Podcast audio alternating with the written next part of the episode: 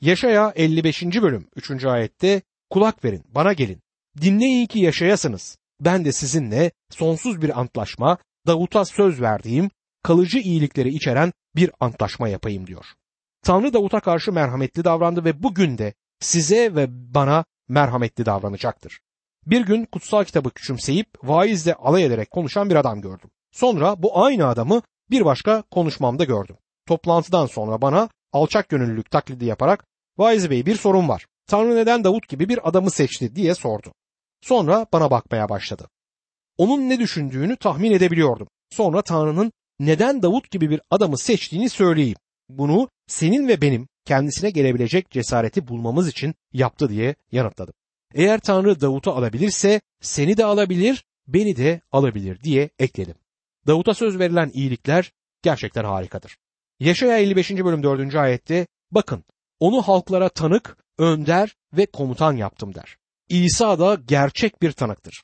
Yaşaya 55. bölüm 5. ayette tanımadığınız ulusları çağıracaksınız. Sizi tanımayan uluslar koşa koşa size gelecek. Tanrınız Rab'den İsrail'in kutsalından ötürü gelecekler. Çünkü Rab sizleri yüceltecek diyor. Tanımadığınız bir ulusu çağıracaksınız. O sırada Yaşaya, Amerika, İngiltere, Fransa ya da Almanya ulusları ya da devletleri hakkında bir şey bilmiyordu ama bizler de bu peygamberliğe dahiliz. Şimdi size biraz Tanrı'nın farklı yollarından bahsetmek istiyorum. Yaşaya 55. bölüm 6. ayette bulma fırsatı varken Rabbi arayın. Yakındayken ona yakarın der. Tanrı'nın yolu ve insanın yolu tezat ve çatışıyor görünmektedir. İnsandan Tanrı'yı araması istenmediğinden tersine Tanrı insanı aradığından bunun günümüz için geçerli bir müjde çağrısı olmadığı söylenerek buna itiraz edilir.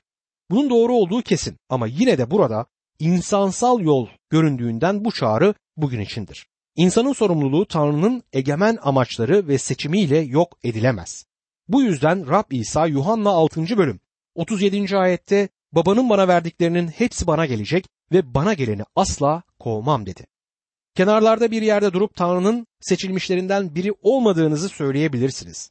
Ama geldiğiniz anda seçilmişsinizdir ve gelmek de size bağlıdır. Yaşaya 55. bölüm 7. ayette kötü kişi yolunu, fesatçı düşüncelerini bıraksın, Rabbe dönsün. Merhamet bulur, Tanrımıza dönsün, bol bol bağışlanır der. Günümüzdeki insanların sorunu akılsal sorunlar değildir. Mesih'e iman etmeden önce aşmam gereken büyük entelektüel engeller var diyebilirsiniz. Hayır, yok. Sadece bir tek engeliniz var, o da hayatınızda olan ve terk etmek istemediğiniz günahınızdır. İnsanları Tanrı'dan uzak tutan tek şey işte bu günahtır.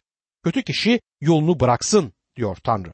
Ve bunu yaptığınızda ona dönmeye hazır olacaksınız. Yani gerçekten susadığınızda. Tanrı şimdi Yeşaya 55. bölüm 8. ayette şöyle diyor. Çünkü benim düşüncelerim sizin düşünceleriniz değil, sizin yollarınız benim yollarım değil diyor Rab. Tanrı yolu insanın yolundan farklıdır. Müjde Tanrı'nın yoludur. İnsanlar tarafından yapılmamıştır. Kimse böyle bir şeyi tasarlayamazdı. Galatyalılar 1. bölüm 11 ve 12. ayetlerde kardeşlerim yaydığım müjdenin insandan kaynaklanmadığını bilmenizi istiyorum. Çünkü ben onu insandan almadım. Kimseden de öğrenmedim. Bunu bana İsa Mesih vahiy yoluyla açıkladı diyor. Müjde gökten geldi. Tanrı'nın müjdesidir. Yaşaya 55. bölüm 9. ayette çünkü gökler nasıl yeryüzünden yüksekse yollarımda sizin yollarınızdan düşüncelerim düşüncelerinizden yüksektir der. İnsanın mantığı hiçbir zaman kurtuluş yolunu izlemediğinden müjde sadece vahiy ile gelebilirdi. Tanrı sözünün verilmesi ise yine farklılık gösterir. Müjde verildiğinde vurgu Tanrı sözünün doğruluğu, güvenirliği ve önemindedir. Yaşaya 55. bölüm 10 ve 11. ayetlerde gökten inen yağmur ve kar, toprağı sulamadan, yeri yeşertmeden, ikinciye tohum, yiyene ekmek vermeden nasıl göğe dönmezse ağzımdan çıkan söz de öyle olacaktır. Bana boş dönmeyecek. İstemimi yerine getirecek. Yapması için onu gönderdiğim işi başaracaktır diyor Tanrı sözü. Bu kapanış bölümünde Tanrı sözüne önem ve öncelik verilir. Müjdenin bulunduğu tek yer Tanrı'nın sözüdür. Kurtuluş Tanrı'nın bir vahyidir ve Tanrı sözü gökten gelen yağmura benzetilir. Gördüğünüz gibi müjde sizden bir şey yapmanızı istemez. Müjde insanların uydurduğu bir şey de değildir. İnsan bir Babil kulesi çabasıyla Tanrı'ya ulaşamaz. Tanrı'nın gökten yağmur gibi gelen vahyini almalıdır. Yağmur yeryüzünün ürün vermesini sağlar. Tohumlar filizlenir ve bol meyve verirler. Tanrı sözü aynı zamanda tohumdur ve yağmurla tohum insan yüreğinde bir arada bulunduklarında meyve kaçınılmazdır. Yaşaya 55. bölüm 12. ayette sevinçle çıkacak, esenlikle geri götürüleceksiniz. Dağlar, tepeler önünüzde sevinçle çığıracak. Kırdaki bütün ağaçlar alkış tutacak. Yağmur yeryüzünün yeşil bir övgü battaniyesiyle karşılık vermesine neden olur. Milenyumda yeryüzü yaratıcı ve kurtarıcıya bir övgü notasıyla yanıt verecektir. Romalılar 8. bölüm 22. ayette bütün yaratılışın şu ana dek birlikte inleyip doğum ağrısı çektiğini biliyoruz diyor. Yaşaya 55. bölüm 13. ayette ise dikenli çalı yerine çam, ısırgan yerine mersin ağacı bitecek. Bunlar bana ün getirecek. Yok olmayan sonsuz bir belirti olacak der. Bu ayet yeryüzünün günahın lanetinden kurtulacağı milenyumu bekler. Günahın laneti dikenler ve çalılarla kendini göstermektedir. Mesih öldüğünde sadece günahkarları kurtarmakla kalmadı. Günahın lanetlediği yeryüzünde kurtardı. Yeşaya 56. bölümde İsrail'in milenyum zamanında yeni antlaşma altındaki bereketi konu edilir. Önümüzdeki bölüm muhteşem bir bölüm olan ve Rabbin oğlunun çarmıhtaki kurbanı aracılığıyla sağladığı kurtuluştan söz eden 53. bölüme dönen bir kalıbı izlemektedir. Şimdi Yeşaya peygamber İsrail ulusuna dönmüş ve kendi halkıyla konuşmaktadır. Bu bölümde gördüğümüz bazılarının düşünceleri gibi Sina Dağı'na gidip dinlenmek değil, zafer kapısından milenyuma zaferli bir giriştir. Daha önce gerçekleşenlerin mantıklı devamı olan ileriye giden bir hareketi göreceğiz. Özellikle İsrail'e işaret etmekle birlikte evrensel yararlara kapı açan bir ışık gibidir. Bunların hepsi Tanrı'nın İsrail'le yapmış olduğu yeni antlaşmayı temel alır. Gelecekte yeryüzü için bereket olacaktır. O zaman Rab İsa'nın dağdaki vaazında çok yükseklere çıkarttığı Musa'nın yasası yeryüzünde zorla uygulanacaktır. Çünkü Mesih egemenlikte olacaktır. Bu onun isteği ve onun yasası olacaktır. Bu bölümde vurgu olaylarda değil, etiktedir. Vurgu peygamberlikte değil, uygulamalardadır. Bunların hepsi bizim bugünkü yaşantımızı etkilemelidir. Peygamberlerin etütü merakları eğlendirmek ya da zekayı çalıştırmak değil, kutsal yaşamı teşvik içindir. Elçi Yuhanna'nın şöyle yazdığını size hatırlatmak istiyorum. 1. Yuhanna 3. bölüm 3. ayet. Mesih'te bu umuda sahip olan Mesih pak olduğu gibi kendini pak kılar. Peygamberliği etüt etmek bizlere pak kılıcı bir umut vermelidir. Yaşaya şimdi krallık çağına, milenyuma bakar. Rab İsa egemenlik sürecektir o zaman.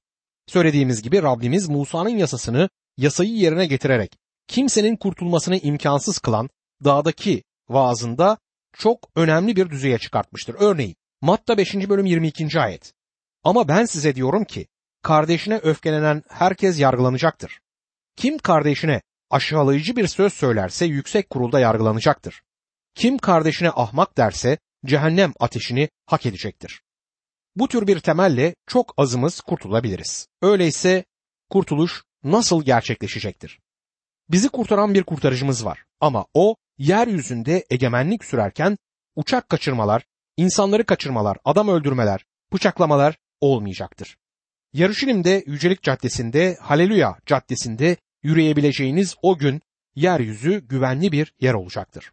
Herkes kendi asmasının, kendi incir ağacının altında o zaman huzur içerisinde yaşayacak. Bunun da anlamı herkesin malı mülkü olacak ve bundan ötürü kendisinden o dönemde vergi alınmayacaktır. Düşündüğümüz zaman bu dönemin harika olacağını görebiliyoruz. Gelecekteki krallığın büyük ayrıntıları Yaşaya 56. bölümde bizlere aktarılır. Yaşaya 56. bölüm 1. ayet şöyle der. Rab şöyle diyor.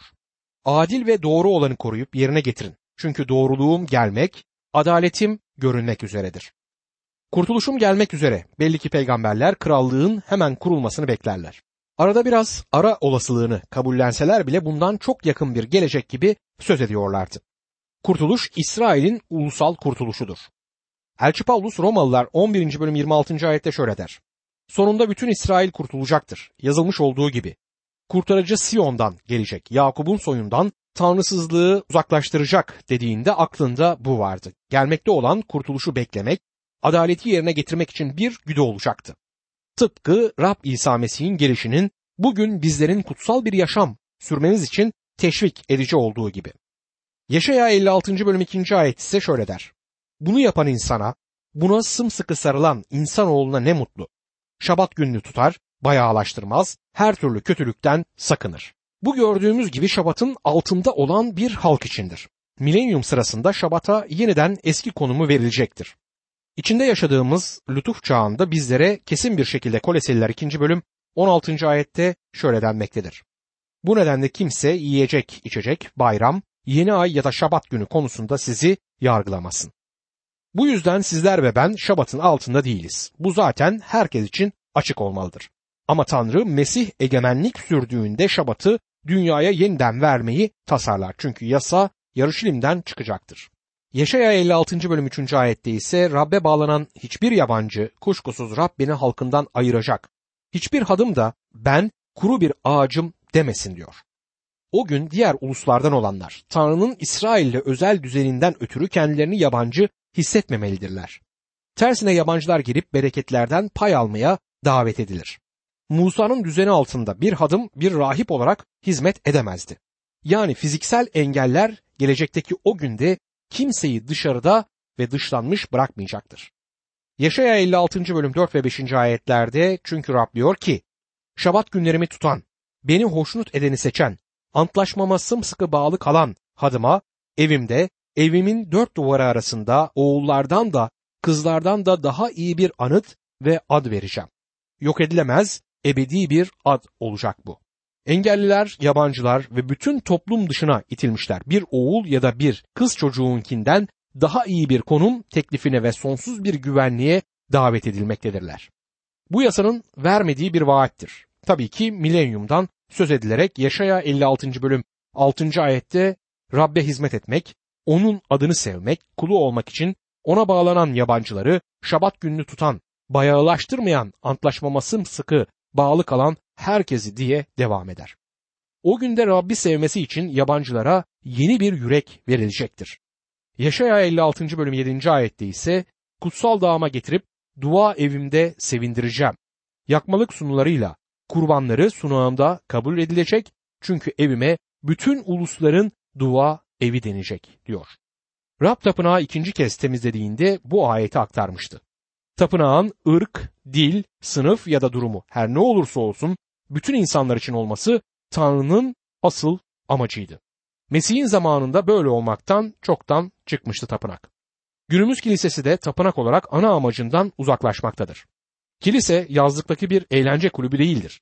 Şehrin merkezinden sayfaya taşınmış güzel yemekler vermekte, iyi bir voleybol veya iyi bir futbol takımı olan bir yer değildir. Ama kayıpları Rabbe getiren hala kilisedir. Yeşaya 56. bölüm 8. ayette ise İsrail'in sürgünlerini toplayan egemen Rab diyor ki, toplanmış olanlara katmak üzere daha başkalarını da toplayacağım. Krallık genişliği bakımından dünya çapında olacaktır ve insanlığın her ailesinin üyelerini içerecektir. Tanrı o günde insanların ardından gideceklerini söyler. Ben Mesih'e en büyük dönüşün milenyum zamanında gerçekleşeceğine inanıyorum. O zamanki egemenlik nasıl olacak? Şimdi gelecekteki egemenliğin ne kadar harikulade olacağını gördükten sonra Yaşaya kendi zamanındaki krallığın açmazına geri döner. Ve bizler de etrafımıza baktığımızda aynı şeyleri görüyoruz. Yaşaya 56. bölüm 9. ayet. Ey bütün kır hayvanları, ormanda yaşayan bütün hayvanlar yiyip bitirmek için gelin diyor. Şimdi gelecekteki yüce krallığın yüksek düşüncelerinden o sırada var olan krallığın acıklı durumuna döneceğiz. Tanrı dünyanın uluslarının yabani ve yırtıcı hayvanlar gibi gelmesine izin vermişti ve bunlar halkı soyup yağma ediyordu. Asur topraklara girmişti ve yakında Babil'de girecekti ve daha sonra başkaları yakıp yıkmaya ve yok etmeye geleceklerdi. Yarışilim duvarlarının ve ağlama duvarının resmini gördüyseniz bunların uygarlıkların değişik dönemlerinde taşlardan yapıldığını görürsünüz. Şehrin tekrar yıkıldığı bellidir. Tarih bizlere Yarışilim'in en az 27 kez yıkıldığını bildirir ve günümüzde de bu enkazların üzerine bina edilmiştir. Mesih'in yeryüzünde yürüdüğü yerleri bulmak için şimdiki yüzeyi 30 ile 50 metre arasında kazmanız gerekecektir. Tanrı ulusların İsrail'e saldırmalarına izin verdi. Peki neden? Çünkü İsrail Tanrı'ya sadık kalmamıştı. Şu önemli ayete dikkat edin lütfen. Yaşaya 56. bölüm 10. ayet. İsrail'in bekçileri kördür, hepsi bilgisizdir. Havlamayan dilsiz köpekler gibidirler. Uzanıp düş görürler. Uykuyu pek severler. Bu zamanlarda Tanrı için konuşan peygamberler ve rahiplerin bir resmi burada bize verilir. Tanrı'nın düşmanın gelmesine izin vermesinin nedeni halkın liderlerinin zayıf ve yetersiz olmalarıydı. Kördüler, bilgisizdiler, dilsiz köpekler gibiydi. İncil'de Paulus insanları köpeklere dikkat etmeleri için Filipeliler 3. bölüm 2. ayette uyarır. Kötülük yapan o adamlardan, o köpeklerden sakının der. Burada ne demek istemiştir? Başka birisinin size havlayan köpeğinden sakınmanızı söylemez. Tanrı'nın öğüdünün tamamını vermeyen sahte öğretmenler ve vaizlerden söz eder. Yaşayanın zamanında her çobanın koyunlarına bakmakta kendisine yardım etmesi için bir köpeği vardı.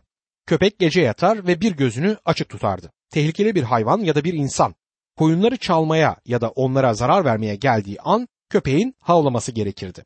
Tanrı halkını uyarmaktadır ve Tanrı sözünü bildirmekte olan bekçiler, peygamberler ve rahipler onu bilmiyorlardı. Tehlike olduğunda havlamayan dilsiz köpekler gibiydiler. Sessiz durmak onlar için daha kolaydı.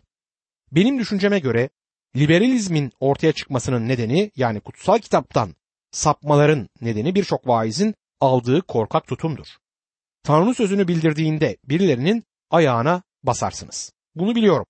Ben bunu yıllardır da yapıyorum. Tanrı sözünü bildirme konusunda elimden geldiğince hoş olmaya çalışıyorum ama Tanrı sözü kuvvetlidir ve bu ayette oldukça takdir ederseniz kuvvetli.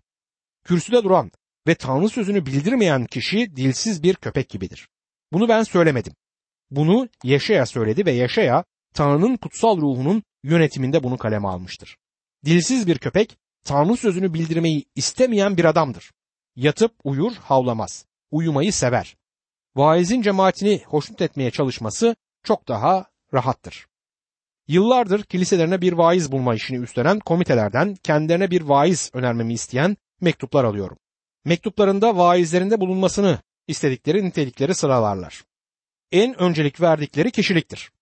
Bütün yaş gruplarıyla iletişim kurmasını bilen, yaşlıların da gençlerin de sevebileceği dost canlısı bir kişiliği olan birisini isterler.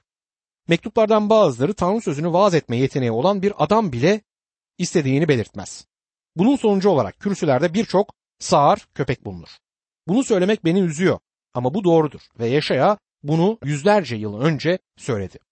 Yaşaya 56. bölüm 11. ayette doymak bilmeyen azgın köpeklere benzerler. Aklı kıt çobanlar bunlar. Kendi yollarına döndüler. Her biri yalnız kendi çıkarını düşünüyor diyor. Doymak bilmeyen azgın köpeklere benzerler ne demektir? Cemaatin iyiliğinden çok kendi kişisel çıkarıyla ilgilenen kişiler. Bir gün eski bir vaiz arkadaşımla öğle yemeği yedik. Bana radyodaki mesajını biraz fazla sert buluyorum dedi. Diyelim ki insanlar sana sırtlarını döndüler ve programını dinlemeyi kestiler. O zaman ne yapacaksın dedi. O zaman radyodan çekilirim ve durumu Rabbe anlatırım. Eğer o benim radyo yayını yapmama devam etmemi istiyorsa kendi sözünü vermemi ister. Doğrusunu istersen bu benim değil onun sorunu. Ben sadece onun sözünü aktarıyorum dedim. Yaşaya 56. bölüm 12. ayette birbirlerine haydi şarap getirelim, bol bol içki içelim, yarın da bugün de geçecek. Hatta çok daha iyi olacak diyorlar. Bu insanlar zavallı durumlarını içkiyle unutmaya çalışıyorlar ve geleceği ayyaşlar ve kör iyimserler olarak karşılamaktadırlar. Günümüzde hayatı böyle karşılayan pek çok insan var. Sorunlarını içkiyle unutmaya çalışan pek çok insan. Günümüzde ulusumuzda yetişkinler ve gençler ve hatta çocuklar arasında bile alkol sorunu vardır. Günümüzde geçmiş zamanlarda gördüğümüzden çok daha fazla ayyaş görülmektedir. Geçen gün uçaktayken beni yaşlı bir hanımın yanına oturttular. Kendi kendime bu uçakta hostesten içki istemeyecek birisi varsa o da bu kadın olacak diye düşündüm ama istedi. Kendisine viski ısmarladı ve bunu nasıl başına diktiğini görmenizi isterdim. Bu tür içmeye alışkın olduğu belliydi. Ulusların ahlaki düzeyi günden güne aşağılara inmektedir dostum. Ve çok sayıda Hristiyan bunu duymak istemez. Yumuşak, tatlı müzikler dinlemeyi tercih ediyorlar. Yumuşak müzik çalınca başınız derde girmez ama Tanrı sözünü bildirdiğinizde başınız derde girecektir. Yaşaya durumu olduğu gibi aktarmaktaydı ve ben de aynı şeyi yapmaya istekliyim. Yaşaya 57. bölümde çağın sonu anlatılır.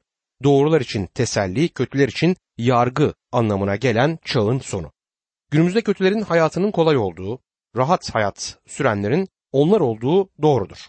Parası olanlar onlardır ve yükseklerde görülmektedirler ama çağın sonuna geldiğimizde doğrular için teselli ve kötüler için yargı olacaktır. Bu bölüm acı çeken hizmetkar aracılığıyla gelen Yahve'nin kurtuluşu adını taşır. Yaşayanın son kısmının ikinci bölümünün sonudur. Alçak gönüllülük içinde gelip kabul edenler doğru kılınmışlardır. Reddedenler kötü yollarında yargıya doğru devam etmektedirler. Bu bölüm bizleri yaşama giden yolun bir yöne ve yıkıma giden geniş yolunda bir başka yöne gittiği bir yol ayrımına getirmektedir. Varılacak olan yerler ise burada anlatılmaktadır. Doğru ile kötü arasındaki tezat önümüze çıkar. Yaşaya 57. bölümde. 57. bölüm 1. ayette şöyle der. Doğru kişi ölüp gidiyor. Kimsenin umurunda değil. Sadık adamlar da göçüp gidiyor. Kimse doğru kişinin göçüp gitmekle kötülükten kurtulduğunun farkında değil diyor. Doğru kişi ölüp gidiyor. Tanrı'nın muhteşem azizlerinin birçoğu günümüzde ölüm kapısından alınmışlardır. Tanrı onları gelecekte gerçekleşecek olan bir sürü sorundan kurtarmaktadır. Hizmete başladığımda kendim hakkında endişelerim vardı. Sonra bir çocuğum oldu ve onun hakkında endişe ettim.